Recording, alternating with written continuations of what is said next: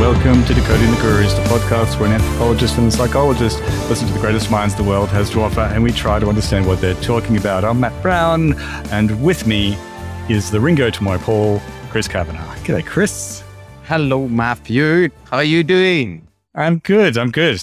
Did you like that? You're comfortable with being Ringo? You're all right with that, aren't you? He keeps the beat. Don't get the reference, Matt. Before my time, those names are nothing to me. Who's that? what did you listen to when you were a kid then? A kid? Irish rebel songs, yeah, the Dubliners, and no, I I did listen to that kind of stuff, but I was into metal. Which heavy metal band did you like? I liked bands like Pantera and Machine Head. I, I was not a Mm. Slipknot fan, but I was No. I, I, around that oeuvre. okay. Did Did you like that that artist Warrant? He sang that song called Cherry Pie. That was really hard, gritty rock. I don't even, see, Matt, I don't even get that joke. when I'm trying to focus on work or whatever, I listen to retro wave stuff. What's Like, that? It's kind of like electronic music, but using like synthesizers and various sounds from the 80s. Okay. It's, it's weird. And the thing is, it turned out that that whole genre became associated with Trumpy style fascists. Oh no, that's a shame. So, I know. So they've kind of ruined that, but I still like it. So Kavinsky and, and things like that. A bit like the soundtrack to Drive. yeah, It's- yeah. Music and music and work is a funny thing. There's so much you can't listen to. I can only listen to Brian Eno or Bach when I'm actually wow. working. Look Just at that. every- Just trying to show me up. I'm listening to synth retro rave stuff. And you're like, let's listen to the, you know, the classics. That's all right. There's no shame in that. There's no shame in that. Matt, one other thing about musical tastes that Hmm. I have to mention. I share Spotify. I, well, I like I just have a Spotify account for my family, and most of the time I'm playing Spotify. When I'm not playing it for myself, I'm playing it for my two young children. So Spotify's recommendation, whenever it's like new releases you might like, it's Octonauts' favorite song and stuff. and then I cannot use most of the you've been listening to. Like you want songs around dinosaur themes, so I'm like, I don't. But yeah. Well, I, So- I had the same problem because my daughter was sharing my Amazon account to download books, and that automatically linked her to my Goodreads account, which had a photo of me, and I had a beard actually, middle aged bearded guy. But then she was leaving reviews for her books, so she'd read The Fairy Princess Diaries, Volume God. Seven, and, and the review was like, "This is the most amazing book ever. I wish I could be a princess too, and I want to read it a hundred times. I love it." you can disguise your avid fascination with teenage girl oriented fiction all your life. But I know that wasn't your daughter. The prose and the references, yeah, you can't disguise it. Everyone at Goodreads, is clearly a brony of some kind. and uh, actually, I got a bit fascinated with the bronies because I, I thought it was hilarious and interesting. I actually ended up buying a T-shirt that was, gee, I've, I've forgotten what the cartoon is that they're obsessed with. My Little Pony. My Little Pony, right? And it had the rainbow and the love hearts and the stars and the ponies and stuff. And I bought that T-shirt. I'd, I'd, I'd wear it to uni just to, You're an ironic brony. for a very brief period of time. I was an ironic brony. That's a dangerous game to play. I recently found out on the Patreon chat that you were an edge lord when you were in Japan, wandering about in leather pants and feathered hats and whatnot. So this just completes the picture. Very immature. That's, that's the picture. But Matt, so we had an episode that released a week ago or so with one Samuel Harris. And it's fair to say it probably received more feedback than most of our episodes did. And I've also received various requests for clarifications, some put in nicer terms than ours. and, and I've received a lot of feedback about my accent, which I, I do receive anyway. But, you know, when there's more people in the audience that haven't heard me speak before, you get more feedback themed around that. So it's been a cornucopia of interesting yeah. responses. I, I've seen some of them. I think it's pretty much an equal mix of people who thought that you treated him with kid gloves and gave him an easy ride, and people who thought you were just terrible, interrupting him all the time, just hassling no. him. And- I haven't seen myself accused that much of using kid gloves. I've seen people say, you know, you should have said more about this or that or that kind of thing. But there's a split between the people who think I was hectoring and badgering him and just wouldn't accept his answers, and the people that saw him as evasive or unwilling to address the point. And then there's another category of people who found points on both sides that were useful or the discussion, even if they agreed more or less with one or the other, they they found it a valuable thing to listen to. So there's plenty of opinions available. And I suspect that I probably at some point we'll need to do a fucking lecture on tribalism to explain the term and what like minimal group paradigm and in group bias and all that means. But today is not that day. Uh, I'm not ready for that yet. There's not been enough time. So if you want our reflections on the interview, or at least us responding to people asking questions about it, then we recently recorded the monthly AMA on the Patreon. So we talked a bit there about the experience and whatnot. So there you go. It's behind a paywall. yeah, that's right. Go sign up, your cheapskates. That's where the gold is. That's where the good stuff is. you hear is. that, Eric? if, you want, you want to find out, you got to send some money. So anyway, it was an interesting experience. I think Sam definitely deserves credit for coming on and for tweeting about it when he clearly felt rather ambivalent about the experience. We have to, I think, publicly, now he's been revealed as the mastermind behind it all, give credit to David Pizarro from mm. that very bad wizards rival podcast for setting it up because he he suggested it. And so really anything that comes from it, any negative consequences for Sam or me or you, Matt, or you, it yep. all traces back to yep. Dave. Yeah, yeah, yeah. Contact Dave. Send your emails to Dave. He's yeah. He actually he did tell me that he wanted people to send him feedback directly. You know, any comments you have or any questions, just just email him. You can find the address at Very Bad Wizards if you look. Chris. Yes. Joe Rogan. We haven't covered him yet, but I think it's pretty certain that we will cover him soon. He's been in the news recently, but his Instagram page, he took a shot at an Australian advertisement that showed a sort of visibly dying man. He's parodying vaccine hesitancy. He's suffering an allergic reaction, but he won't take the EpiPen because he's asking a bunch of questions about whether it's safe and what about the statistics How from many Europe. studies have been conducted? Yeah, and yeah, and finally he goes, "What did Joe Rogan say? Call Joe before he dies." Right? Quite funny. Quite funny.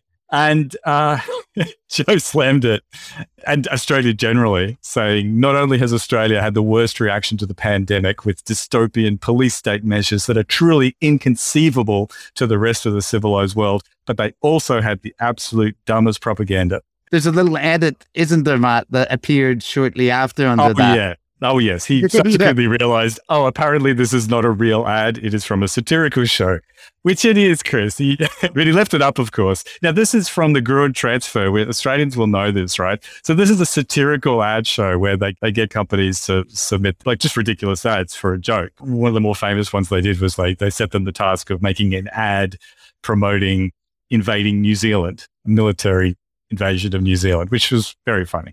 Um, Seems reasonable. Well, yeah, I mean, I, I, I think I could make a pretty good argument for it. Yeah, but the, probably most the, Kiwis did as well. yeah, well, you know, the Australasian co- prosperity sphere would benefit everyone. I think it's. Mm, yeah. I think you're underselling a little bit, though, Matt, how obviously satirical this was. Because, like, when I watched the video, it's actually it's very well done. But the notion that this would be a serious advertisement by the Australian government. like you have to lack, you have not graduated from the Gad Saad school of irony if you fail to detect the level of satire in this. If anybody's seen that Mitchell and Webb, look, the skit they did about the homeopathic hospital with the doctor mm-hmm. saying, give him 20 cc of diluted horse bean or, you know, whatever, wolf bean. And it, it's like on that level, right? It's so hmm. obviously a parody. So Yeah. well, And it's coming on the heels of so many American Republican politicians, like governors and people like that, making speeches comparing Australia to a, a dictatorship, a police state more repressive than China. And Candace Owens saying that the United States should invade Australia, unironically. So Mm. it's kind of annoying. It's so stupid. I don't even know where to begin. I'll be wasting everyone's time by rebutting this stupid fantasies. So he said about the dystopian police state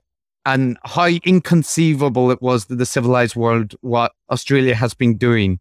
But the reality is that the US response for most of the world is the thing which has been inconceivable. And it's Hmm. Joe and his cohort of contrarian anti vax buffoons, despite his country having over half a million people die and the vaccination campaigns in other countries proving extremely effective, he has been responsible for promoting vaccine hesitancy, some of the loudest anti vaccine voices. And so his kind of outrage, he gets outraged at people making fun of him. And he's not outraged at the amount that have died in the Hmm. US because of the hesitancy. Exactly right. I mean, the United States has had the vaccines available far longer than Australia, and they've got what 57% have had both doses in the US at this point. In in Australia, it's it's 80% now. And as a result, the lockdowns and restrictions are essentially over. You know, you can fly in and out of Australia if you're, you're vaccinated, no problem. So it worked. We got away scot free with 50 times less deaths from COVID per capita than places like Florida or many states in the United States. So, yeah, it's adding insult to injury that they are using Australia as an example of what not to do. I mean, you know, It's not a it's not a funny point, but it's just the fact that like Joe and his friends, through promoting vaccine hesitancy, have meant that their country is more fucked, right? And that things take longer. And all these restriction and measures that people are taking, they need to last longer because if the population just got vaccinated to a large degree, then you would be able to relax measures. And instead, they demonize public health officials and they demonize, you know, the vaccine and uh, uh, exaggerate adverse effects promote quack treatments. and then just get outraged about the impact. And it's just like, ah, yeah, it's just a frustrating thing. Anyway, um, let's let it go. Let it go. Deep breath, deep breath. One last thing is that I also saw a clip being shared around on the interwebs today. There's a clip where Joe is having a discussion with his friends, some comedians, and they bring up Hunter Biden and Donald Trump Jr. His friends, the comedians, start joking about them both being cokeheads and that they probably get on. And Joe is having a joke, and then as soon as they say Don Jr. might be a cokehead, he switches to, "Is that true?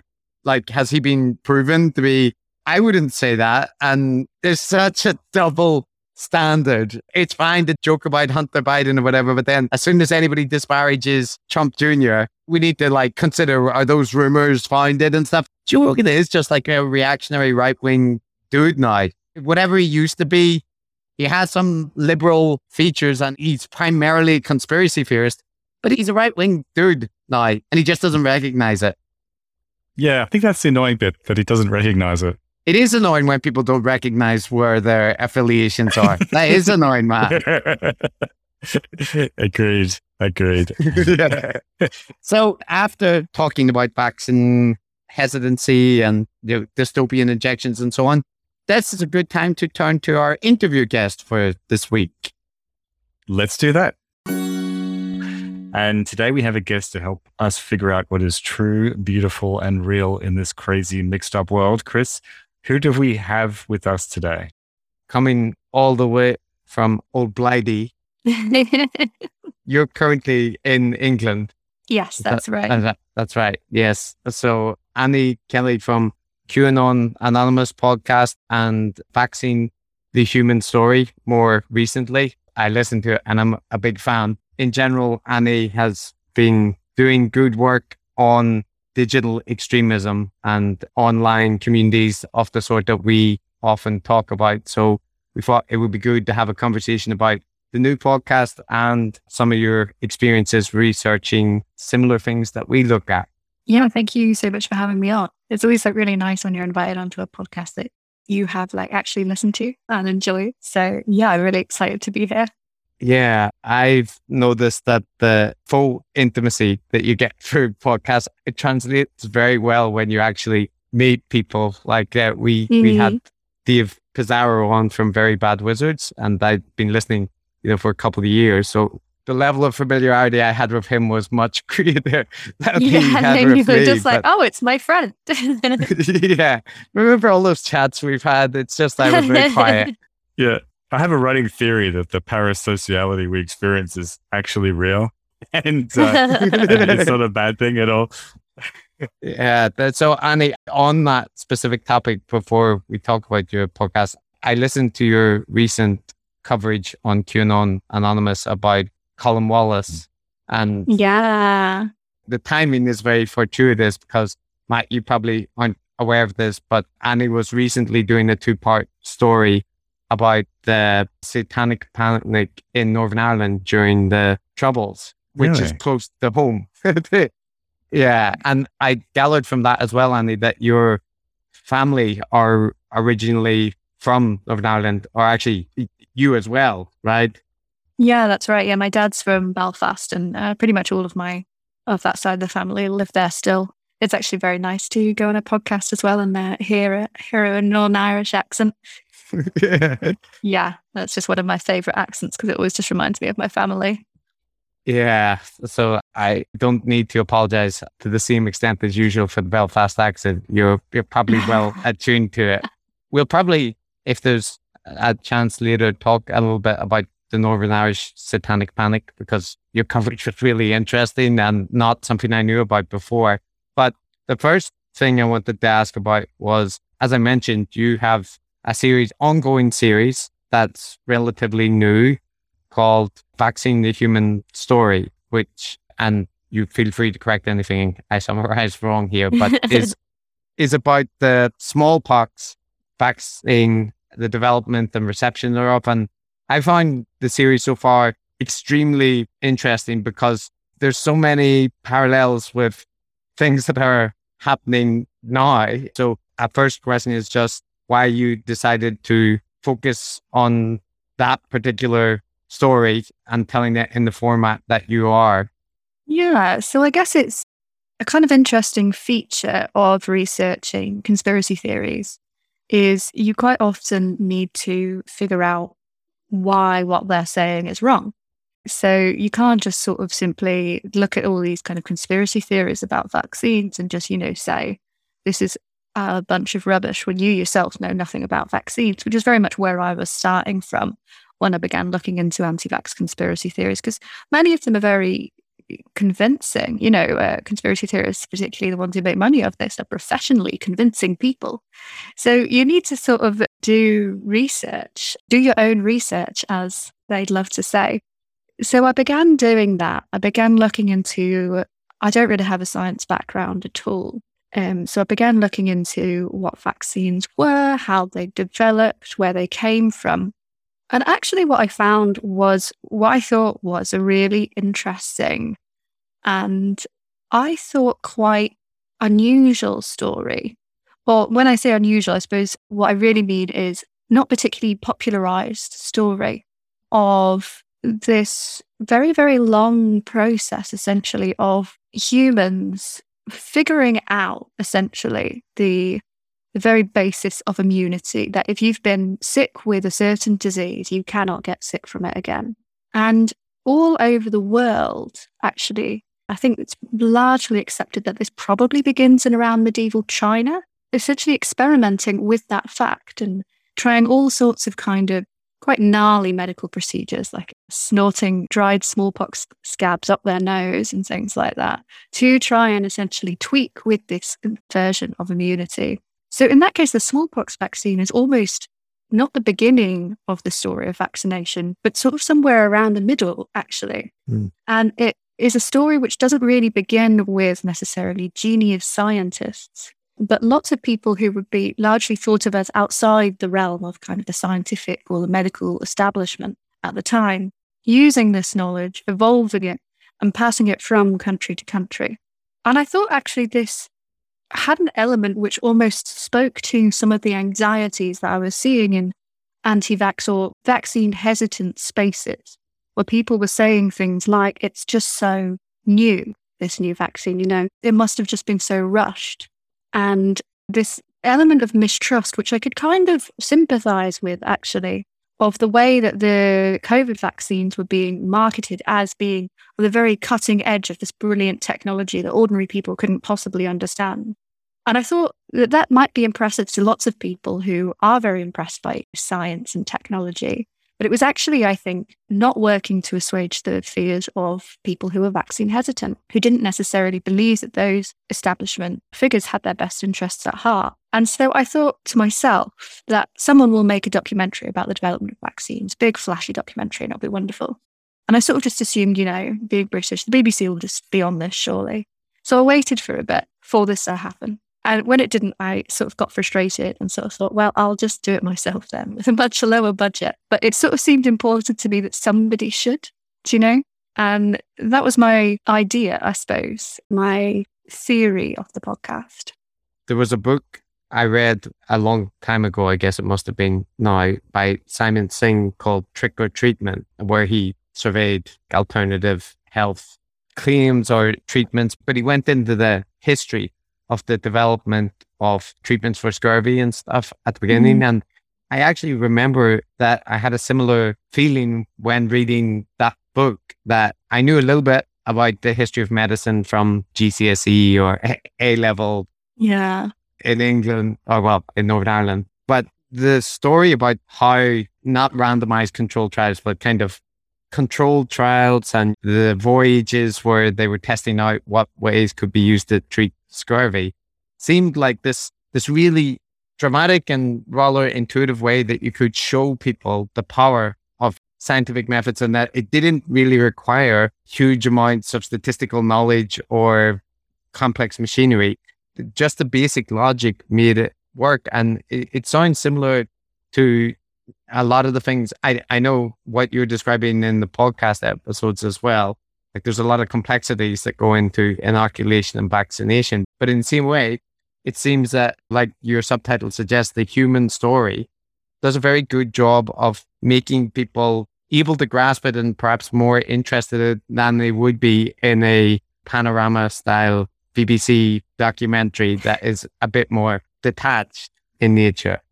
Yeah, that's absolutely it. And there was a reason I called it the human story, and it's because I wanted to contrast it almost to what I find quite tedious at times stories of scientific development.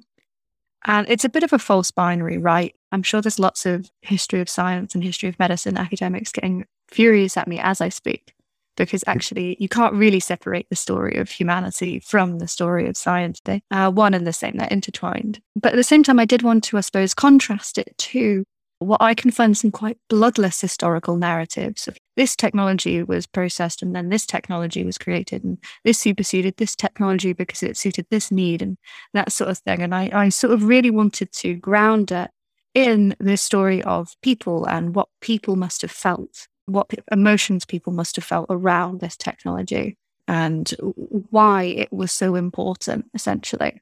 Yeah, so I'm sort of aware I am playing to a bit of a false dichotomy but I do think it's important if you are trying to reach the people who, as I say, do not necessarily have a positive feeling towards technological brilliance, which mm. I hmm. often think some of the language around, particularly mRNA vaccines, can often push, even though they are technologically brilliant. Sometimes I think that's not actually the way to go when we're trying to quite urgently convince people of their of the need to take them. I love the historical framing, by the way. At the beginning of the COVID outbreak, I happened to read A Journal of the Plague Year by Daniel Defoe. And mm. I, have mentioned this to Chris Kavanagh a couple of times. It was just amazing how that was what, 400 years ago or so. And the psychological dynamics, the, the kinds of panics and the xenophobia and the people rushing to quack cures and yeah the unrest, it felt like exactly what was happening today. and the history of the germ theory of disease and mm. figuring out that it's these these microorganisms and this theory of contagion and so on. There's nothing about it that's particularly intuitively obvious, is there? Yes. Like it feels more intuitive that it should be some miasma or some terrible, I don't know, fog or something that was making you sick yeah. rather than germs. Yeah. And I'm actually editing and getting ready to record my fifth episode of the series, which is going to be about the very first anti vax movement. And one thing that keeps on sort of smacking me in the head every time I read about it is how obvious it was that something like ivermectin was going to happen in a sense that there was going to be this huge craze for some kind of alternative treatment which had enough scientific backing to seem kind of plausible, but not so much so that people were put off it. Do you know? Yeah. Because it feels like yeah. with almost every single pandemic, there is a cure like that. It just happens time and time again. I imagine to many historians of medicine, it probably was the second it arrived, they were like, oh, there it is. Because it sort of seemed to me, yeah, reading back to smallpox outbreaks, but also things like tuberculosis and diphtheria and all of these kind of things. Every single time there is an outbreak in a city, you will have, yeah, the medical establishment saying one thing, and then one or two kind of rogue figures with just enough sort of credibility, but also that kind of uh, that slight charisma that allows them to sort of say, but you know, I'm breaking from I'm breaking from the consensus yeah. here to say, actually, you need to be taking this, and hey, what do you know? I'm selling it. yeah, here's the real good oil. Yeah, this, yeah. This what, yeah. yeah. the pre-modern Brett Weinsteins, the, the vaccine time. Matt and I, I think, see a lot of the same parallels that you have highlighted in the episodes that you've presented between the modern era and back then. But I'm wondering, are there any aspects which you find that don't map well? Obviously, you know, there's technology differences in that, but is it the continuity which surprises you, or are there things that you come across where you're like, well, that element is not really a feature anymore? Yeah, it's interesting because it's almost as if the discontinuities emerge from the parallels. So, for instance, in the anti vax movement in the UK, you kind of have a two tier anti vax movement where you've got some middle to upper class businessmen who are really framing this around the kind of concept of liberty and freedom from vaccine mandates, which do happen and are much, much more strict than even things like vaccine passports or the vaccine mandates that are happening in the US. People are getting fined for registering a newborn and not having them vaccinated for the smallpox vaccine within 14 days of being born.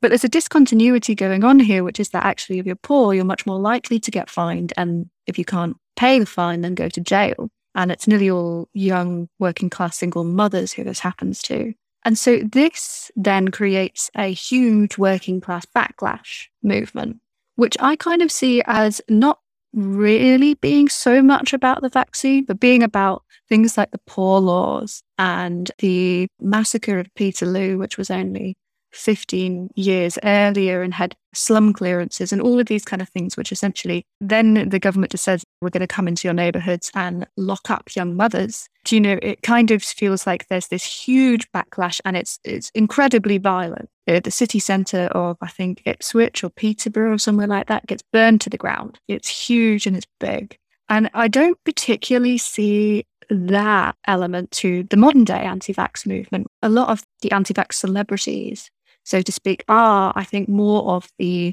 middle to upper class style. They usually have a slightly kind of professionalized job. They usually are making a fair bit of money and they're framing it all around concepts of liberty, not so much around class consciousness or class warfare or things like that, which was very, very present in the first anti vaccine movement.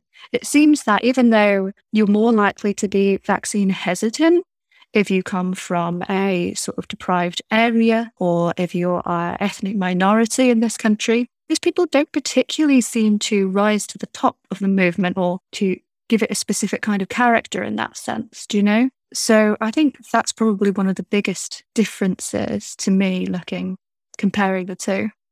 I listened recently to your most recent, the fourth episode, where you were talking about the opposition to vaccines in colonial countries facing colonization and how it could function as a connected to anti-colonial movements mm. and an unfortunate overlap as it would happen. But you can understand the kind of fear about outside technology or the various purposes that colonial powers might be introducing them yeah. for. So yeah, it just struck me that when you were talking there that that parallel, I'm not sure if I've seen that during the current pandemic. Like in Japan, for example, I know that here they wanted their own Japanese vaccine. They didn't want to rely on a German or American or British vaccine, but the efforts didn't bear fruit. And so Japan ended up behind. So there's definitely vaccine nationalism, but mm. I didn't mm. see so much except from except from Scott Adams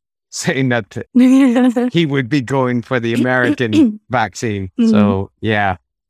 Our last guest, Stuart Neil, mentioned the conspiracy theory around the vaccine for the HIV virus mm. in sub-Saharan Africa that mm. um, he said anyway was promoted by the KGB. That the idea that it was a CIA plot to nefarious things.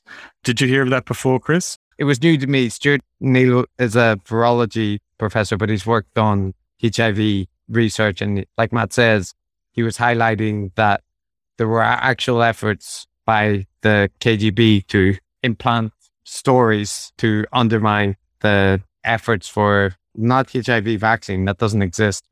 Was it the, the smallpox vaccine with began HIV? Because I've heard that conspiracy theory before. It was very big in Africa in the 90s. That must have been it.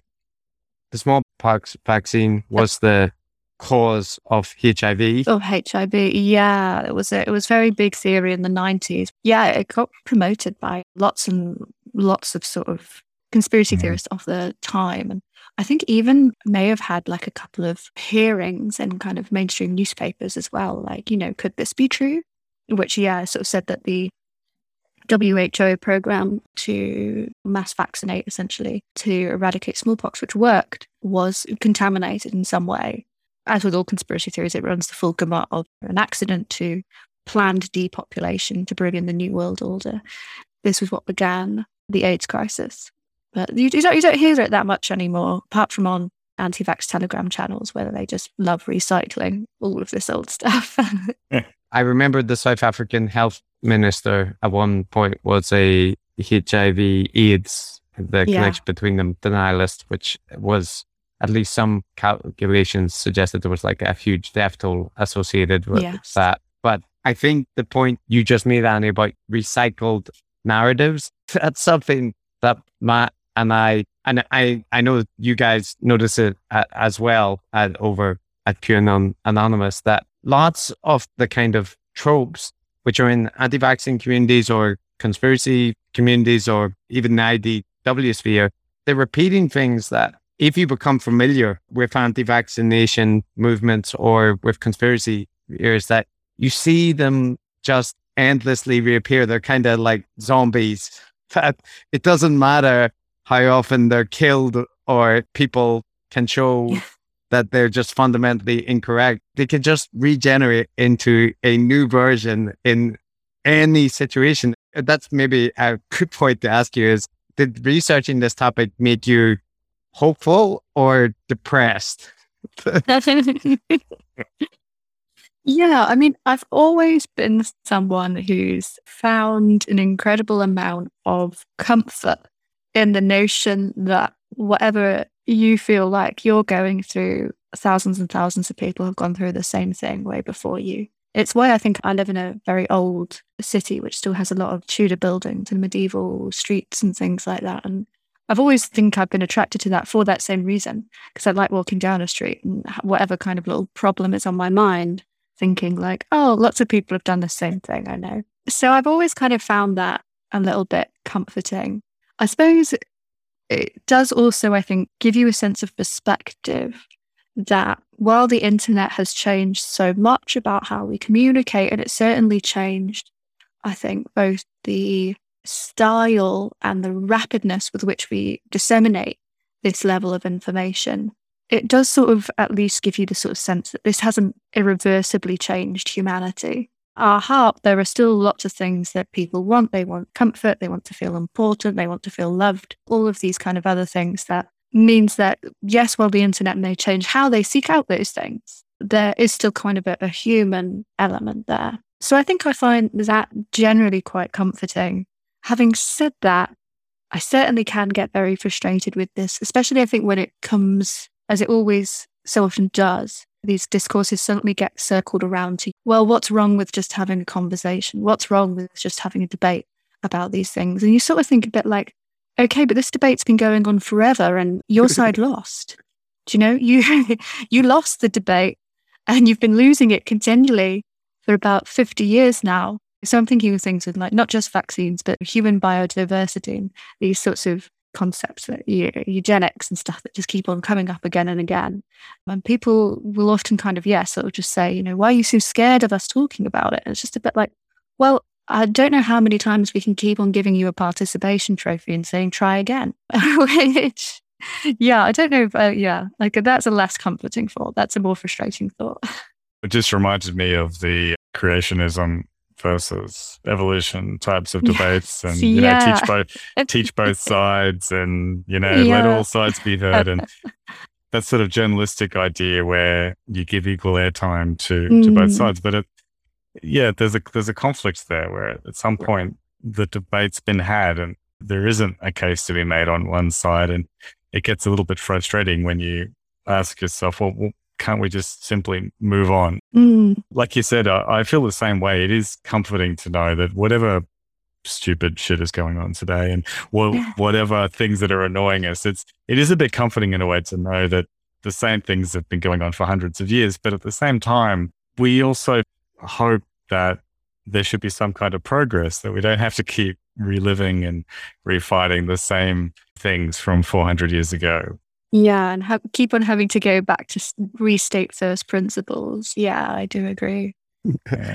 But that made me think, Annie, the growing up in Belfast in the 90s, I was at the tail end of the troubles. So, in a similar way, I often probably falsely or because I didn't have it as bad as my parents' generation. I take some comfort when I look around things going badly in various places and thinking, well, yeah, but because the image that people had of Northern Ireland when I traveled in the 90s mm-hmm. was that I'd be walking down the street and under sniper fire. Mm-hmm. As you know, there, there were bombs and there were shootings and kneecappings and all those things, but life was not the way that people imagined it. So it's just this kind of reminder that the things can be bad, but still people carry on and life goes on. But your recent coverage of Colin Wallace, so maybe for people on our podcast who haven't heard and will go and listen afterwards. And Matt, I don't think you've heard this either. Could you summarize, Annie, what the Colin Wallace satanic panic thing is about? Yeah. So in short, I read a book by the Sheffield sociologist Professor Richard Jenkins called Black Magic and Bogeymen, which is a fantastic book, and I really recommend it for anyone who's interested. And it alleges, well, it doesn't allege it, it proves essentially that there was a satanic panic in the early 1970s in Northern Ireland or the north of Ireland, because some of it was in the, the border counties as well, which sort of spread these kind of very strange stories with very little evidence behind them. It's been said, you know, some people are worried that there are satanic rituals going on in abandoned houses, on islands off the coast, ruined churches, and that essentially perhaps teenagers who are distressed by the violence of the troubles are trying to communicate with the dead and participate in these kind of black masses, these black magic rituals. And Colin Wallace was a former Army intelligence officer who the author of this book interviewed, who said that at least some of those stories were essentially planted by the British Army. And they had a few reasons for this. the main one was because he was working to a book written by, I think, a general called Frank Kitson, who had been in Northern Ireland working in army intelligence and before that in Kenya, dealing with the anti colonialist uprisings there. Frank Kitson writes a book called Low Intensity Operations, which is essentially about how to identify insurgent groups before they have committed violence and to try and destabilize their support with the local population. And so he says the way you can do this is by seeding stories essentially that will lose them popular support because most people aren't willing to take part in insurgent violence, but they might be willing to sympathize essentially with these insurgent groups. So you need to cut that off, make them as small as possible. Mm. And so this is what Colin Wallace and his colleagues were trying to do essentially. They were aware it was a very religious population and they were aware that because it was such a tribalistic conflict that based on whether you're Protestant or Catholic, you would probably have sympathies with one or the other side. He said that they were mainly trying to target the loyalist paramilitaries at this time just because many of them becoming more radical and were becoming harder to control, essentially, even though their primary targets were always the IRA Mm. Many of the loyalist paramilitaries had been designated terrorist groups by this point. And so, yeah, but it was also just a way to essentially make people afraid to go out at night, particularly children, and essentially to create this sort of destabilizing force in popular support for either side. Yeah. The thing that struck me about it is, and you did a good job of contextualizing this, that the broad strokes seem to be pretty well validated from a mm. variety of reliable sources, but some elements of it rely on Colin's personal testimony, and there's possible reasons to be skeptical of some of his more extreme claims. But even with that, it was interesting to me because it's a example where QAnon Anonymous, essentially an anti-conspiracy theory online cultish podcast. Yeah. You're doing that thing which a lot of the conspiracy theorists basically say that you won't do, which is admit that there can be conspiracies and that they do involve government forces doing the, and they write books about how you yes. should do them. And so, you know, we've encountered this recently because we've been talking about the lab leak and people, mm. they keep, seem to take this view that if you recognize that conspiracy theory dynamics and you're critical of them, that you basically imagine the world is this rosy garden where like governments never do anything wrong. And actually, this also relates to the work that you did with the vaccine podcast. How is that kind of thing received by the audience? Do you ever get feedback in the case of the vaccine podcast? Do you get feedback from people that were vaccine hesitant, that were interested in it or back positively or negatively? And see him for QAnon Anonymous, I know that the people in the QAnon community are aware of you collectively and, and kind of on the lookout for you. But do they actually ever listen to your material or not really? I've got very little feedback actually from pro QAnon people about QAnon Anonymous.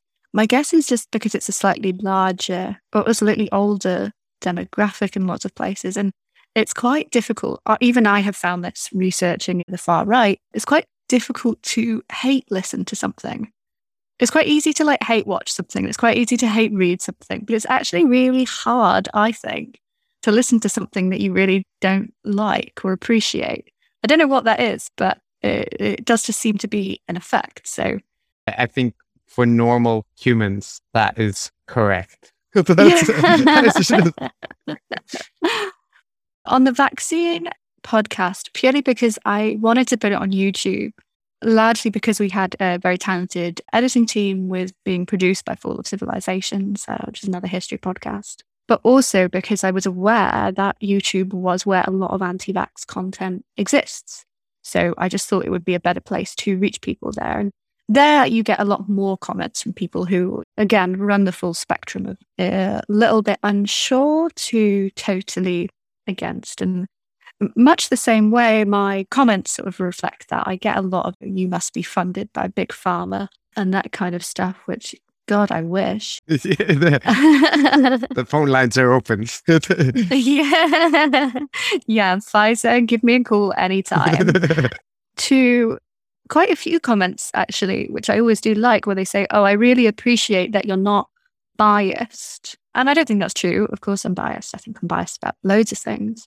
But I think what they mean is that I'm not patronizing. I'm not trying to just sort of say, What do you mean? Vaccines are fantastic and you're foolish for even thinking otherwise I'm trying to give a, a, historical context which says that, yeah, sometimes, even though I think unabashedly that the vaccine is one of the greatest human inventions, it hasn't always been used correctly. And it's not always been utilized by governments and the powerful in the best way that they could have been. Because I think that is actually, everyone knows when they're being patronized, right? And we don't like it. So I think it's, even if it is a pro vaccine podcast, I think it is important to be like, here's where I hear you on this when you're trying to persuade someone. We're also a, certainly a pro vaccine podcast. So I'm actually a little bit curious. Like, what would you think would be the most egregious example of vaccines being promoted or distributed and leading to negative consequences? Is there anything that springs to mind? Yeah. So, uh, what I was talking about earlier, I think the vaccine mandates with the smallpox vaccine were, I think, just overall just a kind of catastrophic mistake, which took the best part of a century to undo in terms of people's trust of vaccines and the medical establishment as a whole.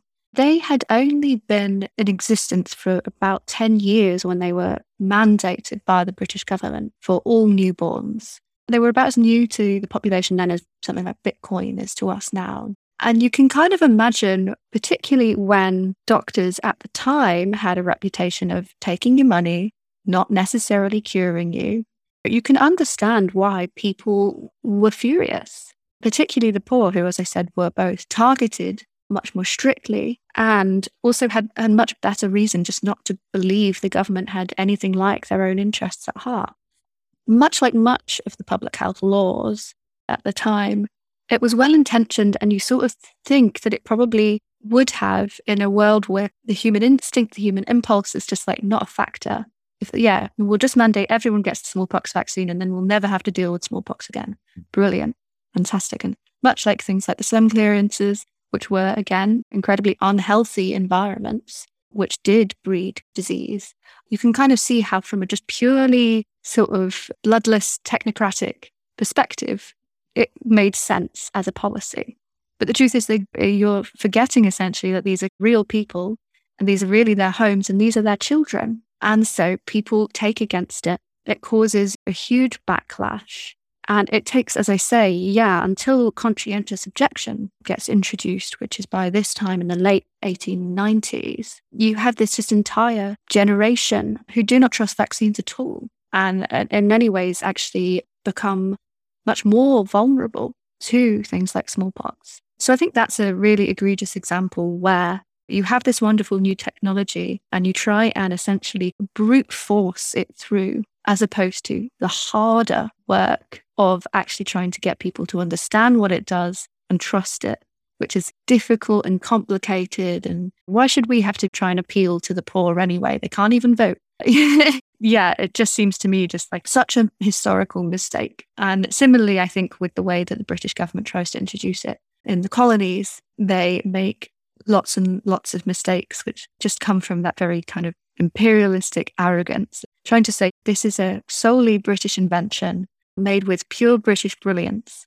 And that's why we're banning all of your local mystical witch doctory ways of dealing mm. with smallpox and other diseases because you're so lucky that you've got us in charge now and we've got this much better invention, which again breeds resentment in the local population. How could it not?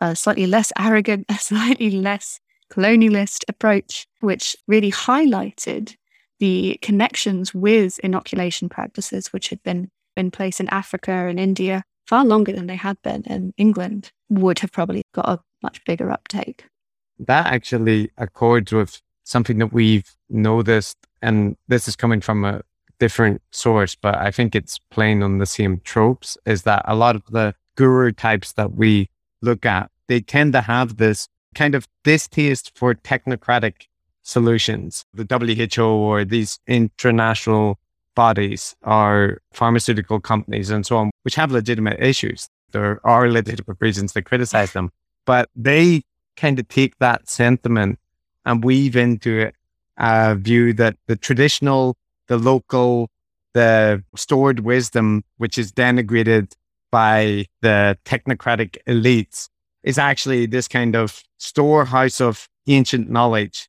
that the guru type people are able to appreciate and tap into, and they can, as a result, kind of see past what the scientists and bureaucrats are getting wrong. And you can see how that's, in some sense, it's not illegitimate to imagine that these top down solutions that are one size fit all could be patronizing and paternalistic and breed resentment and even be counterproductive. But on the other hand, because of the way that I've seen guru types use that narrative, I'm also aware of how powerful that is as a narrative device. There are people in India who oppose GMOs, for example, and make appeals to their traditional knowledge that we don't need these chemicals from the outside. So, yeah, the situation is complex, but it's the fact that you can use the narratives either way. It's just a depressing thought both ways can be abused. Yeah, I think it's a bit of a difference just to say that they're powerful by virtue of their position and power and their desire to justify their own power will not always kind of appreciate the sort of response that certain policies and things will get. Versus, I think maybe what you're getting at, which is this kind of slightly reactionary impulse towards actually the old ways were just better, right? And as you say, they kind of come from the the wisdom of the ancestors and all this kind of pound shop traditionalism that sort of see uh, traditionalist kind of rhetoric, which uh, always seems to like seep in a little. I think in the IDW, particularly I think the modern IDW or the contemporary IDW, I should say, it's all it's all modern. So I think that there is a difference because I'm not saying that inoculation was just perfect. I do think vaccination was a necessary development. Mm. But what upsets me, I suppose, is kind of seeing how such a fantastic development was misused by, I mean, the British government is the one I have the most uh, history with, but not just the British government. Actually, lots of governments all over, I think, made just crucial errors, essentially. And then this is actually a lot of the story of just public health in general, I think. Yeah, with the IDW sphere, it's definitely it hovers dramatically around the West as the kind of preservation of important yes. knowledge, uh, with with sometimes mild reference that other cultures may have interesting things, but the values of the West loom large. That is something I wanted to ask you about, Annie.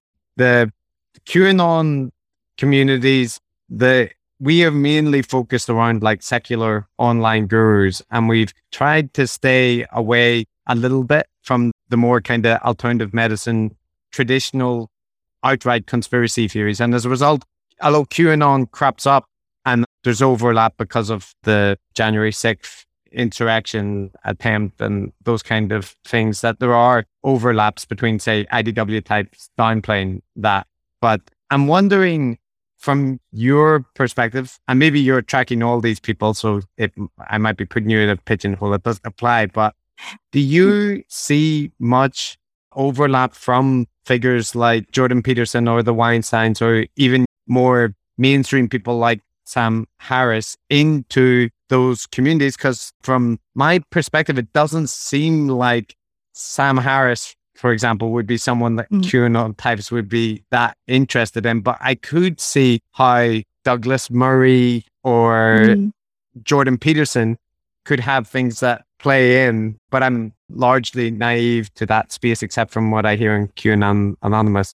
Yeah, I mean, the question actually brings me back to doing my PhD research, which was about digital anti feminists. And I observed this change on the digital anti feminist network, which I studied from about 2012 to 2016, where it began incredibly secular. It was what we'd now understand to be sort of a intellectual dark web rhetoric, referencing sort of biologically essentialist kind of understandings of men and women, these kind of evolutionary psychological dynamics that naturalized essentially male dominance and female subservience but it was very atheist, quite rigidly so, and had a real contempt for religion, really.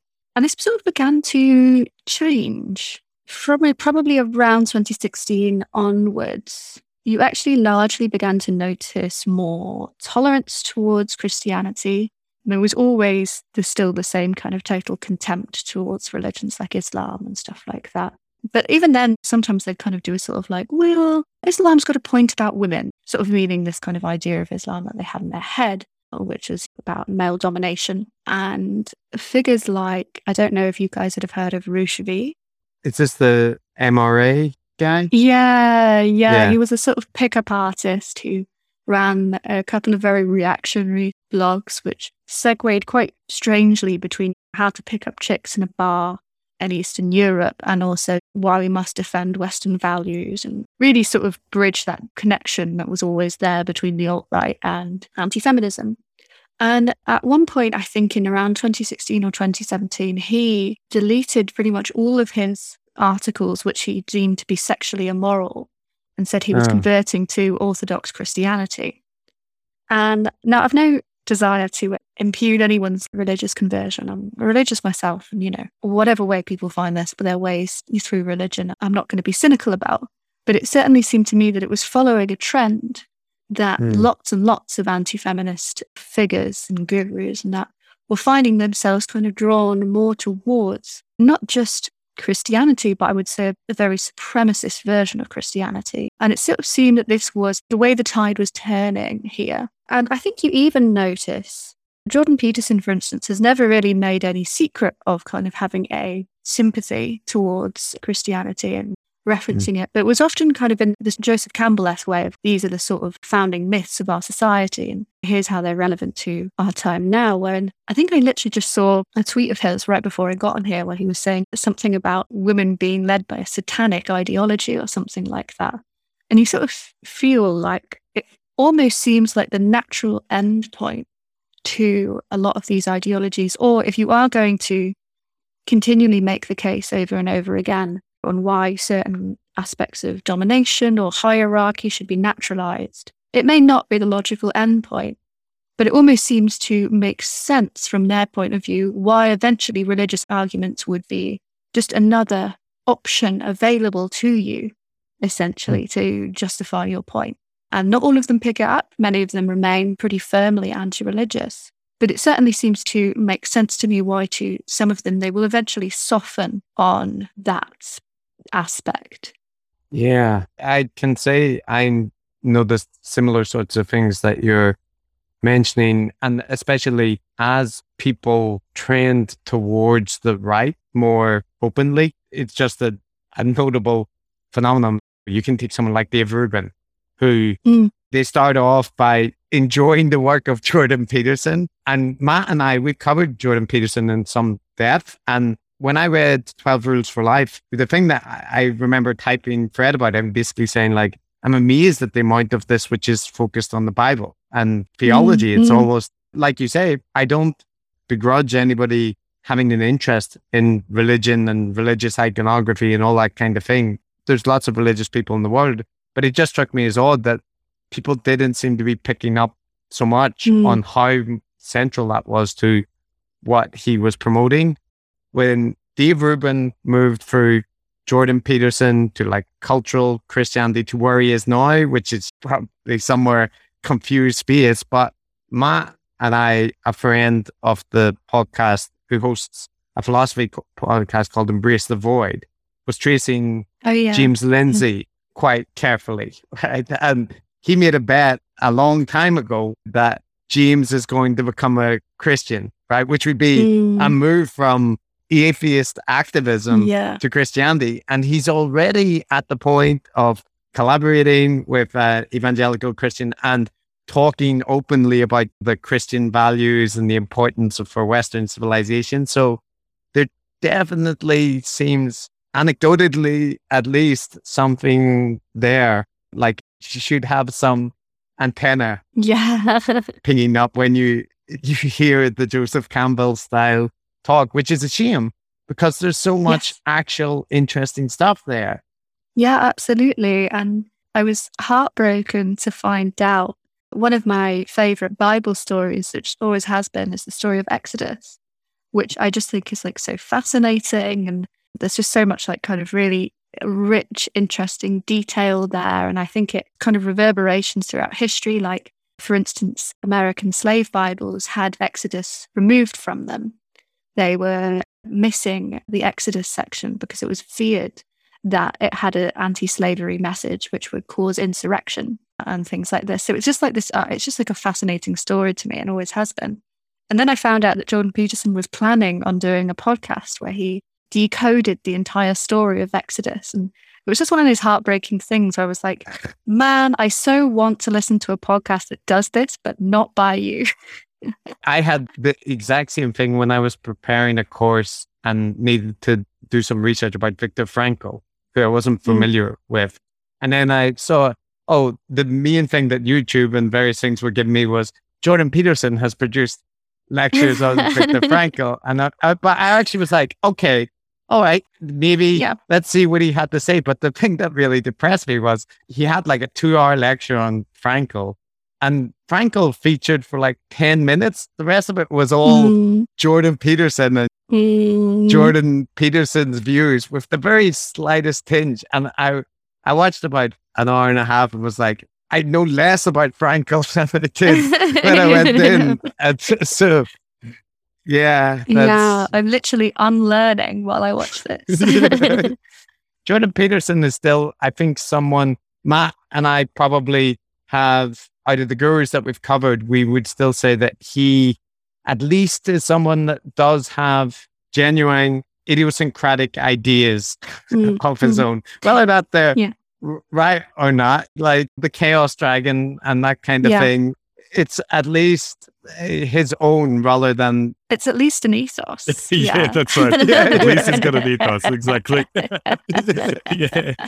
No, I mean I kind of do agree actually because yeah, uh, there really are some figures in this kind of network that really are so tedious. And mm. I know I, I followed a lot of them on Twitter for a while, and quite a few of them I had to unfollow, not because I was so offended or I was finding them so contrary to my own beliefs. I'm quite used to reading stuff that's contrary to my own beliefs, but because it started to get really tedious, mm. it started to get really boring. Mm. It was just the same point over and over again, and often quite a lot of times a day as well. Lots of them tweet a lot.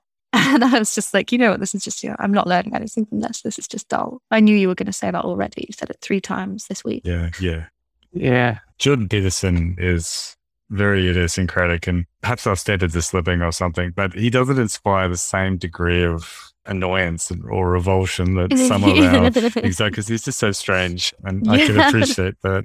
But some of these other characters like James Lindsay, I was I was going to jump in with him too. They these are dyed in the wool atheists who have been attracted by a right wing reactionary audience, and they're just drawn to this mm. American evangelical Christianity mm. sort of mm. by default and yeah define themselves already as kind of cultural christians like that, yeah. kind of it's like they're embracing the politics without the metaphysics or something i'm not sure i think it's a very compelling idea of yourself when you see yourself as locked in this ideological battle for the classic cultural phrase the battle for the soul of america or you might say mm. the west or whatever like that it's very compelling to think of yourself not simply as kind of a heterodox kind of uh, iconoclast, but perhaps even also a spiritual warrior, which is the mm. spiritual warfare idea is so huge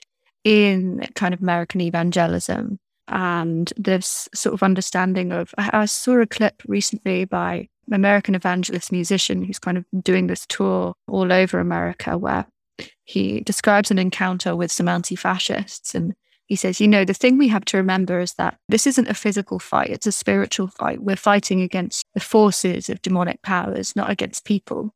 Having said that, these people do have demons in them, which some always seem to be like kind of contradicting itself. But it's uh, it's quite an attractive, I think, if you're around that sphere, it's quite an attractive way to imagine yourself it's, it's a very romantic understanding of the kind of work you're doing, especially if the work you're doing is largely getting into Twitter fights and doing uh, YouTube streams and stuff like that. It's quite a heroic position to put yourself in.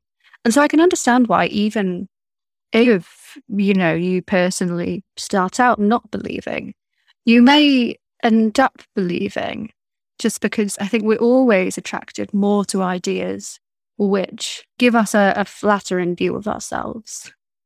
Mm.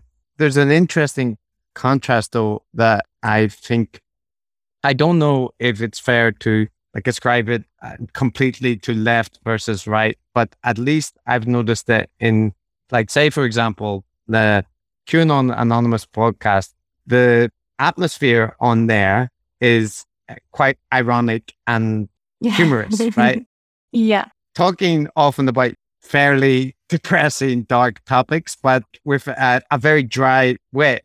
And mm. part of the reason I enjoy it, and I enjoy a lot of content that looks at things like Knowledge Fight, where they do the same sort of thing. They're looking at mm. Alex Jones, who's objectively a terrible human in, in so many ways, but they approach it with humor. We try to do the same thing to our limited abilities on decoding the gurus as well. But that strikes me as something which appeals to people on the left and maybe people from the UK, Northern Ireland, that uh, Australia, specifically like that kind of self-deprecating, ironic humor is very popular, and and parts of America as well. Fair to say, uh, as people have highlighted.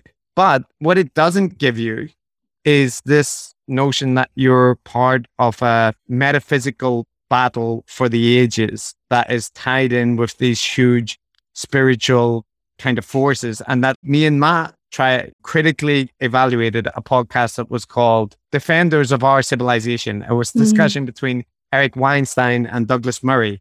And they were talking about themselves, right? Mm-hmm. But we're we're never going to unironically title a podcast champions of the rational scientific method but that as a result means that it feels like that's giving you less of an appeal in some way you're kind of mm-hmm. handicapping mm-hmm. yourself because you're just saying yeah we're going to be self-deprecating and ironic and not give you a grand narrative about how special you are yeah almost every time we record on QAnon Anonymous at one point one of us will just be like i can't believe we pay attention to this. Like what the hell is wrong with us? Why are we why are we spend dedicating our lives to to like obsessing over and analyzing this complete dribble? But i mean having said that i wouldn't go as far to say that i don't think we uh, don't all hold a, a flattering view of what ourselves and what what we do. I think i certainly do I think I probably do have a kind of concept that yes, we we like to have fun, but at the same time, this stuff is very important to pay attention to, and therefore I flatter myself into believing I do important work and and shining a light on this and assessing what I think the key issues with it are and all of this kind of stuff. So it is self-deprecating. It certainly doesn't take itself too seriously, kind of that style which I think is important because a lot of, as you say, a lot of the stuff you discuss is just very depressing. And I think particularly I had that sense very early on when I was doing uh, researching anti-feminism, which is not just depressing, but quite actively hateful a lot of the time. You sort of do mm. have to just kind of develop a little bit of a like sense of humor about it all, because otherwise it's just very upsetting. But I think probably even then people are attracted because they like the thought of being someone who can view mm these quite serious concepts from a lofty mm. height and, and find the humor in it. Yeah. I think people probably like that idea about themselves too, even though, yeah, maybe we should rebrand from QAnon Anonymous. People always think we're pro QAnon. And yeah, we should be like the defenders of democracy against. I, will I'll just sign off on the point that you made as well, Annie. That I'm not saying that people within our sphere don't have positive self regard or mm-hmm. or mm-hmm. see themselves as doing things that are useful and beneficial. I flatter myself the same. Like Matt and I, mm-hmm. it, we can joke around and be self deprecating as well, but we do think that responding to anti-vax stuff and that is mm. important and, and has value. I'm not claiming to be that enlightened or selfless, but I think I'm more emphasizing the kind of style. The, the of, style. Yeah, yeah, Like, you know, the yes. ContraPoints versus Jordan Peterson. Yeah. ContraPoint is very popular as well. So it isn't that you can't attract people, but I can see when I look at some of the content we're looking at, if I had came across it at the right point of time in my life, that it would be very appealing to me because I'd be feeling Yeah. like I'm getting in on this secret knowledge and Mm, people aren't noticing what's happening to the society around them. I don't know, maybe there are people that are giving that same kind of appeal, but it's I guess I view that as inherently manipulative in a way so that we Mm. it's like it's a tool that you could use, but you shouldn't use it because it comes with a cost. And if you're not going to use it, you kind of fight with one hand behind your back, but you should mm. because you shouldn't be Mm. using those psychological hooks. Yeah. Yeah, you, you both got me thinking, which was that I think it's an important difference. Like on, on one level, we don't think of ourselves as anything more than light entertainment. And I think that's a really healthy point of view to take. And, you know, I'm, I'm a professor. I've been a professor for a while and, uh, you know, an academic, and professors aren't known for having a low opinion of themselves. generally- generally self promotion, and stuff like that is part of the deal. But one of the other things that goes along with being an academic and a researcher is you realize how many Mm. clever people there are in the world and how many people that have just accomplished so much more. And you, you kind of aspire to being at that level. You get a better appreciation for the rest of the community. And that's the thing that I think is different. Like, e- even though academic types can be narcissistic and grandiose and all that stuff, I detect something different amongst some of these iconoclasts and Mm. gurus and heterodox public intellectuals, where they really do see themselves as this breed apart, as standing apart from the rest of humanity, like it's some sort of prophet or something. And that triggers me in a, in a deep and fundamental way. Yeah. Another thing going on, which again, I sort of, I, I would hesitate to say this is unique to this community we're talking about, but it's certainly something I noticed in my research. And I've sort of noticed in almost every community I've studied since. So, first from anti feminists to QAnon to anti vaxxers, is that there's always a double edged sword. It's always, yes, you can be this heterodox iconoclast who thinks outside the box and doesn't blindly follow like a sheep being herded into a pen. But you know, the other side of this is you can just be someone who's kind of very weak minded, very weak willed, very pathetic, really, who will just do whatever authority tells you to do. Mm. They're often not saying this to their audience as such, but they're sort of saying, you know, these are the people who criticize us. This is what they're about. And I often think it's a bit of a threat because it's actually also saying, don't you dare criticize us because then this will be you. Mm. It was a bit like I always thought this worked with the anti feminist communities when they would talk about alpha and beta males. Mm. It would be like, you can be an alpha like us. Sigma came, right? Yeah, yeah. Yeah, you can you can be really cool, you can be really confident, all the women will love you, or you can be this just like pathetic, browbeaten, probably getting cheated on kind of weak-willed man. And they would often say, you know, our opponents, feminist men are, are beta males, but really what they were also saying was like, and you don't want to be like that, do you? Mm. So it almost felt like like they were negging their own audience in a way. Yeah. And you see it with it in anti-vax communities as well, and the intellectual dark web as well. By focusing so much on their opponents in the most unflattering possible terms, I often do think it's a little bit of a again, that's what you were saying, Chris. It's, it's manipulative. Do you know? It's a manipulative how you want to see yourself, who you want to be. Mm. I've been a Mm. bit astounded. And, and Annie, I know you've given us a lot of your time, so we should let you escape soon. I was quite astounded recently. I don't know if you do you know Stuart Ritchie? Yeah.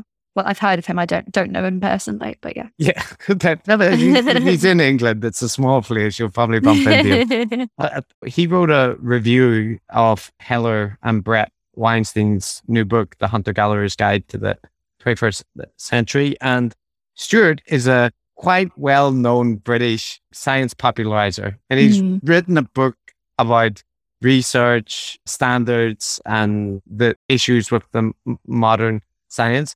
And he wrote a review of their book for The Guardian, which was critical. And the way Heather and Brett framed it on their podcast, it literally, I've been watching their content for quite a while. So it takes quite a lot for them to surprise me. But they framed him as a dogmatic defender of the orthodoxy who has no interest or background in science. And, and I know Stuart, but I was also like, you don't need to know him because he's his whole reputation, if you just Google him, is like yeah. the exact opposite of that.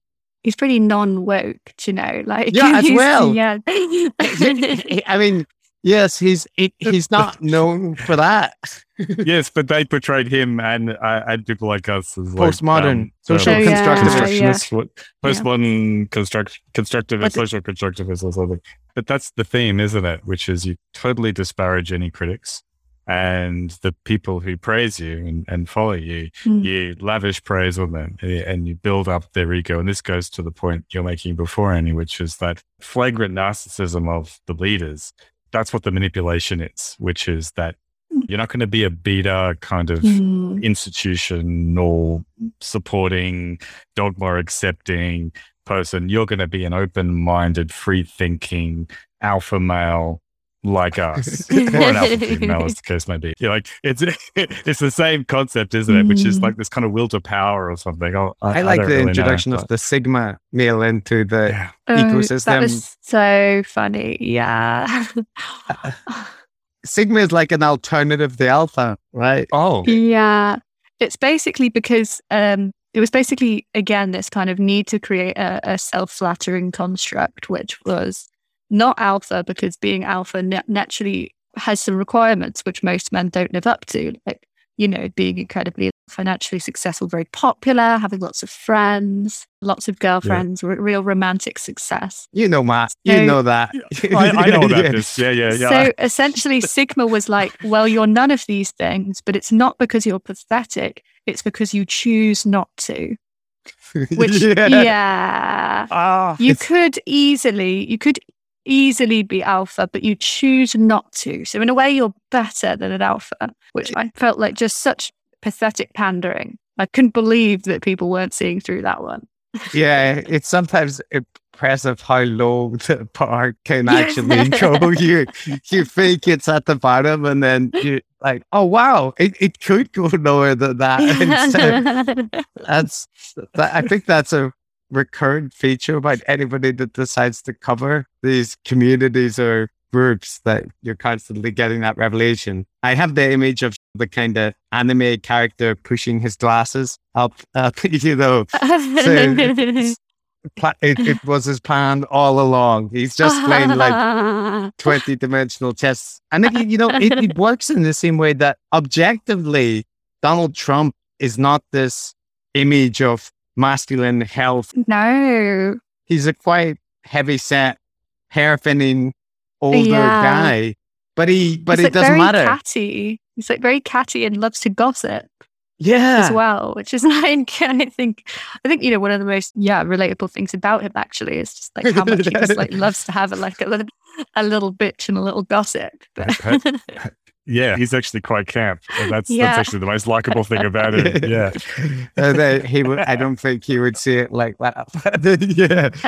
So I guess, Annie, the the last thing I just before we let you go is that, like we said, Matt and I, we haven't looked that much at the QAnon people, but we do get overlap from people in the conspirituality sphere, right? Mm, Like mm. JP Sears and and Russell Brand seem to be branching over. I'm familiar with the research about there being pipelines from more mainstream to harder right. And I definitely think those exist. Like we see them in action. Like James Lindsay is a one man Mm. illustration of that pipeline.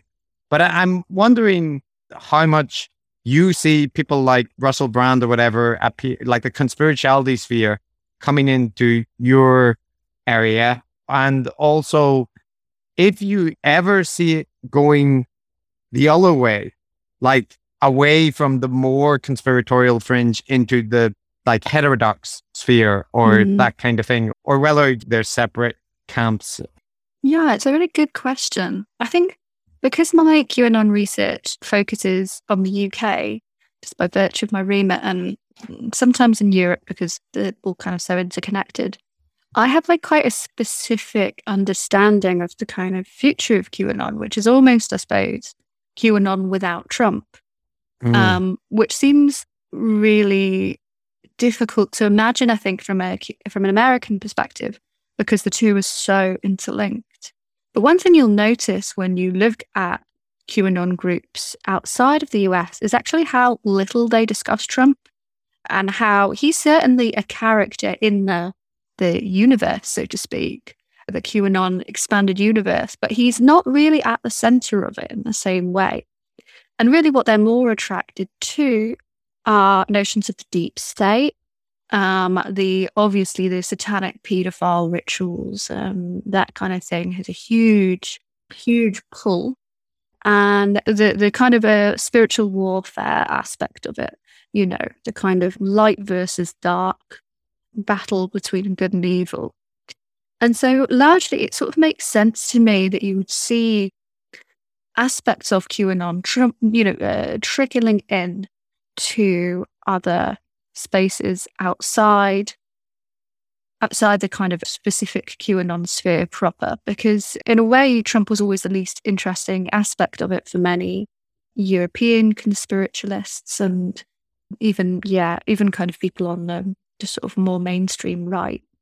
At the end of the day, he was a foreign president, you know, and while the US has a huge pull politically and culturally on many parts of Europe. It's not quite this, he wasn't something you could build your identity around in quite the same way. And those few people on the right in the UK who did were largely considered by the rest of the right to be real weirdos. Um, and it's just not quite the same thing. So you see these kind of elements of rhetoric uh, seeping in. It's certainly unmissable if you go to an anti vax rally here to not see people, you know, talking about the cabal satanic ritual abuse and all of these kind of elements, which sort of seem to have re-emerged essentially. QAnon didn't invent most of those things, but they certainly seem to have given it a bit of a resurgence.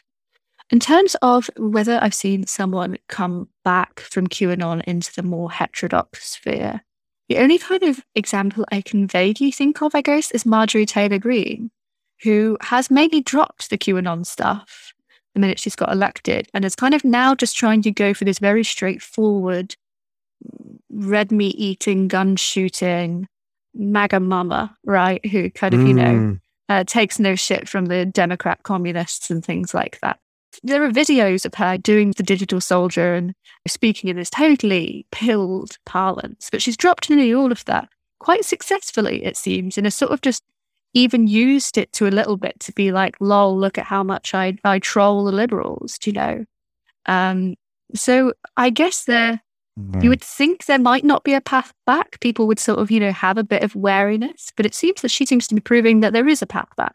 If you are just brazen enough about it, you probably can just find your way into mainstream right circles. Mm. That made me think, Annie, that what you highlighted about the Marjorie Taylor Greene and the way that figures like her can play that they obviously were endorsing QAnon like seriously mm. in in a respect, but you can always kind of present it as it's just a way to trigger people, or we're just like it, it's a game as much as it mm. is also serious, and there's always that way to fall back, like that ship posting but what you're ship posting about is actually pretty dark. But you can always just say, well, yeah. it's just ship posting. so uh, yeah, I just thought maybe that's the right wing equivalent of the left wing irony, um, strategic mm, yeah. irony. Yeah, it's fascinating to hear this stuff because you guys focus more on the extreme end mm. and we're kind of more in this middle of the road. And people like Jordan Peterson that aren't for all the way, but a sort of halfway. But more and more, there's this trajectory that we see with people like James Lindsay and this overlap that we see mm-hmm. with stuff like anti vax, which seems to cover the whole spectrum. So perhaps a good thing to finish off on is to step back a little bit and just think about the big picture because we talked at the beginning how, in a way, none of yeah. this stuff is new. There's this conflict between rationalists, centralized technocrats uh, versus populist, naturalist, Um, whatever. I've, I've, I've, run out of adjectives. But we have social media now, I'm sure. We, we have the polarization, whatever. But one of the things we'd like to try to stay away That's... from is catastrophizing and, and, thinking that this is this is this terrible new thing and the end of the world is nice. So, um, what's your take on it? Because I, I have no good take on this. Do, do you think what we're seeing now is just a new version of the same old thing? Or is there something to be genuinely worried about? What's your feeling? I mean, I'm not gonna lie, particularly in my own country, I can I can feel a bit pessimistic.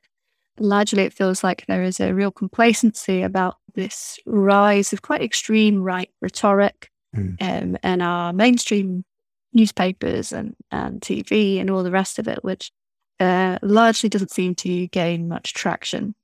Um, and that does make me feel feel pretty depressed. Having said that, yeah, I think it is always um, important to remember that um, when you look at the, and it's one thing I've just loved doing about uh, not researching the contemporary, but researching the historical, is that it does actually give you a sense of not even thinking in decades, but in, in two and three decades at a time, mm. and how much can change in that time actually does give me a little bit of a, a sense of, of stepping back from the kind of that very immediate, that kind of very present sense of, uh, for want of a better word, doomerism uh, that you can get when you're hyper focused on digital networks and inter- internet personalities, where you're, you're getting a lot of information moving very fast.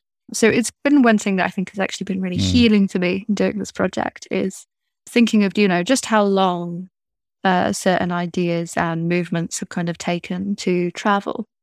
So I suppose, yeah, that's my that's my words of wisdom. But at the same time, you know, that's not to sort of say that we should be complacent. You know, I do think that this stuff is, well, a lot of what we're witnessing, I would say, is uh, a, a, right wing which is going through a re a, a restructuring moment. You know, a, a re-evolution essentially to combat kind of material circumstances, which just sim- simply mean that the old way of being right wing just doesn't quite work for them anymore. They have to adapt, they have to move on. And it's very, it'd be foolish to think they wouldn't do that. You know, if I were them, that's what I'd do too. Um, mm. And that does mean, I think, paying attention and not just simply assuming that that you can be lazy uh, about kind of combating uh, what are, at the end of the day, bad ideas, sometimes very dangerous ideas. And I suppose if we go back to flattering ideas of ourselves, I think that's why what you guys do uh, and what I do is important. You know, to to keep tabs on it, to understand why the evolution is happening, um, and also what you can do to reassert, I suppose, a kind of more egalitarian, democratic way of doing things.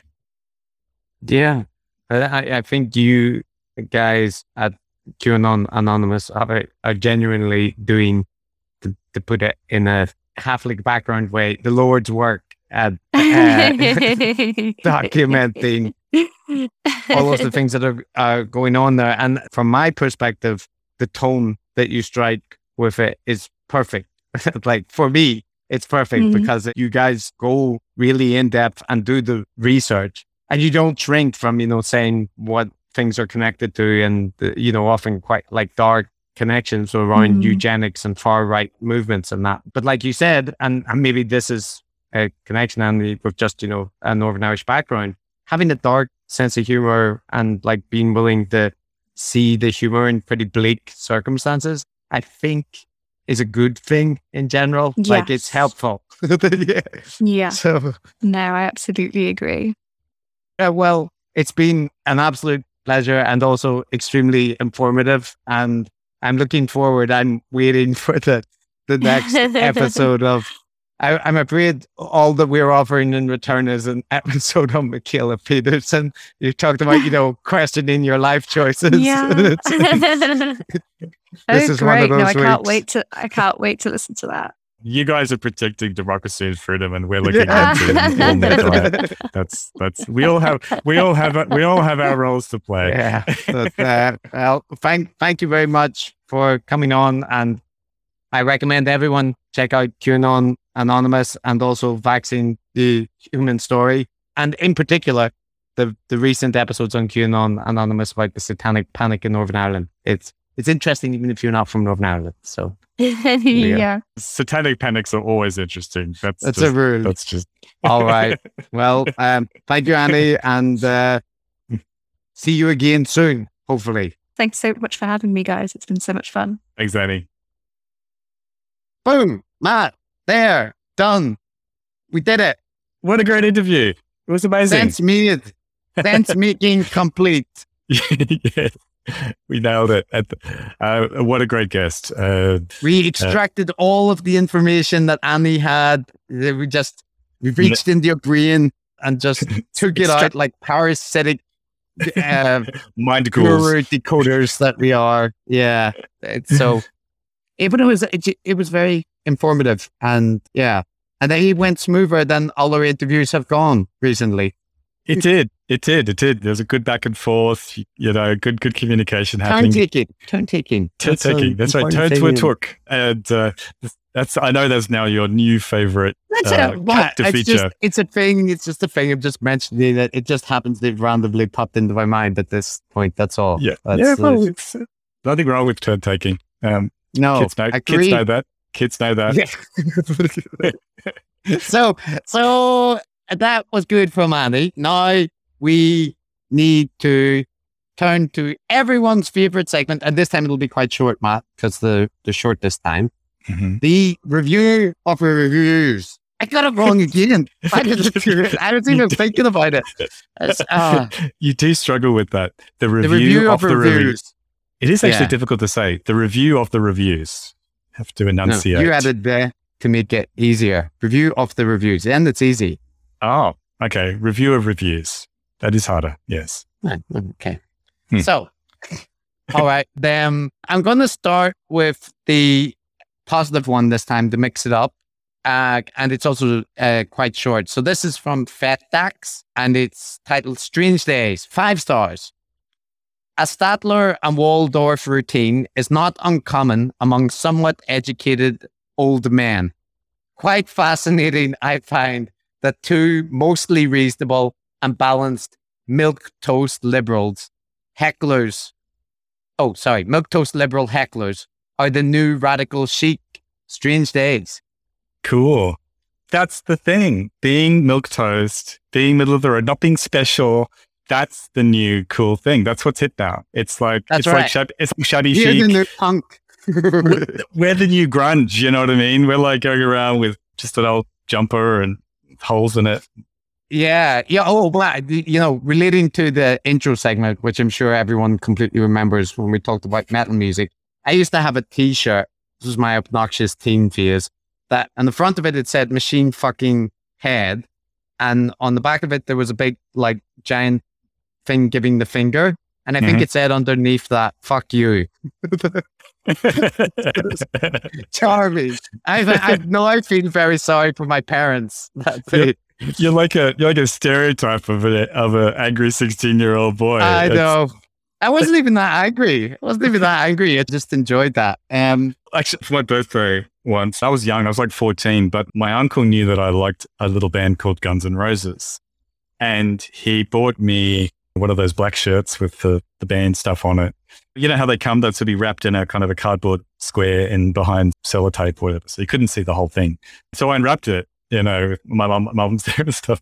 And it turned out it was like, it was like an image of like, uh, like a woman, like the implication was she'd kind of been raped by a robot like it was it was not my, and that, so that was an awkward moment because I thought it was great. I was like, "That's roses, that's rocking, yay!" And my mom's like, "You're not wearing." it's it. It kind of seems to fit with your brony shirt wearing antics. This is just like, yeah, we we shouldn't be allowed to pick our own t-shirts. Is what it.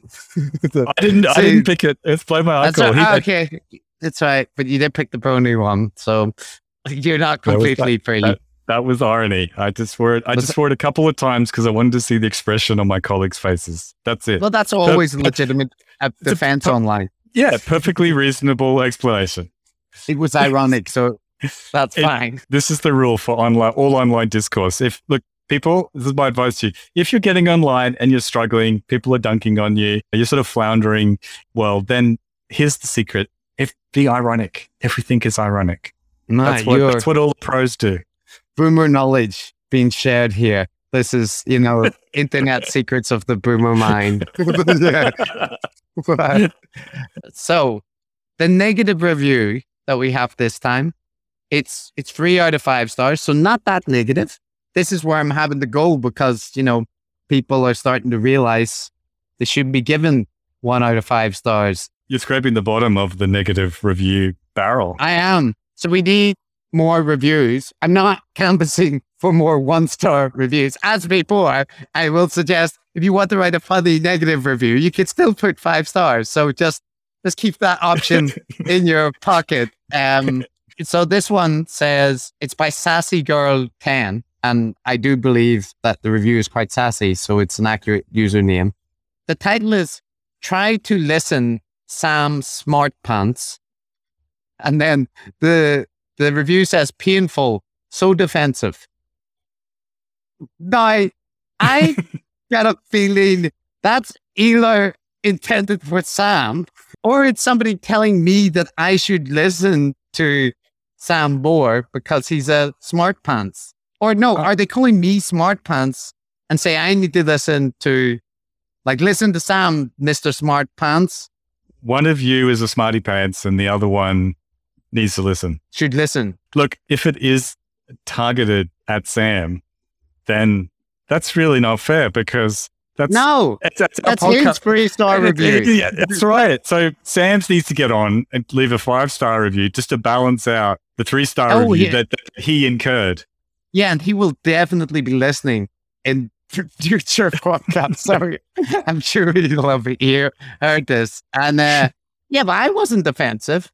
That's so. Anyway, like, and I, I've illustrated that by defensive. Yeah. you calling defenses, sassy girl Ted. Um, so yeah. uh, Well, anyway, there we have a three star review. I, I think it's related to the Sam episode. I can't, I can't be sure, but there's some hints there. Well, there wasn't a lot of meat on those bones, so there's not much to say about it. I think for this future negative reviews, please make them a bit longer. Give us something to dig our teeth into. Yes. So that's it for today, Matt. We're done. We're finished. No, It's we're not over. finished. We're wrapping it up. No, no, no, no, we're not finished. We're doing we're doing Patreon shoutouts. Of course we are, Matt. We're doing Patreon shoutouts Yeah, before we yeah. finish. That's what we always do. So, and like we said, you know, the patrons had access to, in our monthly AMA, the top tier of patrons actually got to ask us various questions and probe the depths of our reaction to the to this episode. So there you go. There's one benefit or punishment, whichever way you look at it. And you even get to find out the color coding I use for my diary, what it means, what insights people get, Matt, for their their ten dollars. It's it's hard to overestimate. the mere fact that you do color code your diary speaks volumes. We don't need to get into it, but Listen, you brony. Um, so that's true. But um, there's other stuff there which isn't just color coded diary information and whatnot. So should you be interested, check it out. Um, so one thing, Matt, just very quickly, I don't know the etiquette of if somebody is a former patron, right? Like whether I should shout them out because they've left before. Like they might have left because they were deeply offended at something. So like if I shout them out now, it's like, oh, sounds like I, they're endorsing us, but they, they left this in disgusted rage. What do you think the etiquette is? I don't know. I say shout them out. Okay. I'll do I'll make a judgment call, make a judgment call. So our conspiracy hypothesizers for this week are um Sridhar Bhagavula.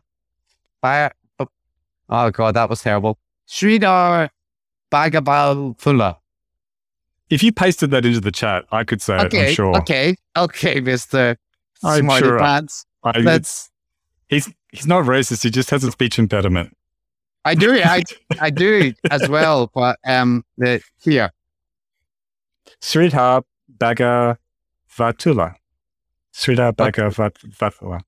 The Yeah, actual right. emphasis to you, put on the you TH. sure showed me, Matt. You sure showed me. So Look, my, Um, my GP, my GP is from India. It's got a much longer last name than I. I can say it perfectly, but it's true that Well, thank you, Sridhar. Uh, and uh, also, this one is easier. M. M. That's That- easy. Yeah. M. M. Gwen Boyle. And Good Glenn. Gw- Gw- Gwen. Gwen. And Matthew Hatfield. Good old Matthew. Good old Matthew. Gwen. Matthew. Maybe M stands for Matthew too. Matthew's a good name. And Sridhar. Uh, anyone Hmm. else? Did, did we forget anybody? No, was it. that's it. That's Four. it. That's it. Fantastic. And what are they? Are they conspiracy hypothesizers? They are indeed. So thank you very much, you four. Every great idea starts with a minority of one. We are not going to advance conspiracy theories. We will advance conspiracy hypotheses. Okay. Next, we have some revolutionary geniuses to thank. So here, Joe Percy, Alex A, and Andy Hunt. Fantastic. Andy Hunt. Andy Hunt. That's not the joke name, is it? no. That's all right. it's That's all right. almost Just it's close. It's almost a joke name. It's What was the perilously joke close. I, I think it's too rude to say. That's it. Okay. All right. Mi- well, maybe, anyway. maybe, maybe starts with Mike. Oh, right. Yeah. I got it. I got it. Yeah. Yeah. Andy, Andy. Yeah. Yeah. I got it. That's right. That's right. Thank you all, you beautiful revolutionary thinkers or geniuses. Thank you. maybe you can spit out that hydrogenated thinking and let yourself feed off of your own thinking. What you really are is an unbelievable thinker and researcher, a thinker that the world doesn't know. Maybe you can spit out that Ah, hydrogenated stop. thinking. Um, okay, and and last, Matt, we have some galaxy brain gurus. Um, the highest that people have reached the echelon of the the guru cosmosphere. Yes, these are the kinds of people that have figured out their own scientific theories. They're like standard theories, but they're much more subtle and better. They're on another level, literally. So we have Matthew Piggott, Tim Tripp, and anonymous ethicist, not a serial killer at all, just asking questions. I like that. Matt Tim, anonymous ethicist, not a serial killer. Honestly, just asking questions. That's Yeah. That's good. That's good. Not as good a name as Matthew, but still pretty good. And there was a bit of alliteration there, I, I, just in case you didn't know this. But, Oh. uh, You're sitting on one of the great scientific stories that I've ever heard, and you're so polite. And hey, wait a minute. Am I an expert? I kind of am. yeah. I don't trust people at all. I just want to also defensively note that that like it is genuinely true that like I'm just bad at pronouncing names, including Irish names. Like unless I unless I know them in advance, I'm just generally pretty bad at reading out names. Yes, you are. Yeah, and that's okay. That's okay. People understand. Bagafathula. Bagafathula. That's how I think you say it. It's all just No, flows you like did one it right. Yes. So it's it's not their fault. Those are legitimate names. But it's it's my fault. People know that, Chris. People know that. That's right. I'm, good. I'm glad I, you know. All right. Well, Matt, it's been fun. And uh, enjoy groveling at the feet of your various muscle masters or whatever you Oh. Australians get up to. Well, yeah, that's right. If I can get the get the boot from off my neck, I'll I'll be able to grovel properly. What an image with the roller pants and all. All right. Well, we'll see you soon for Brené Brown. See you soon.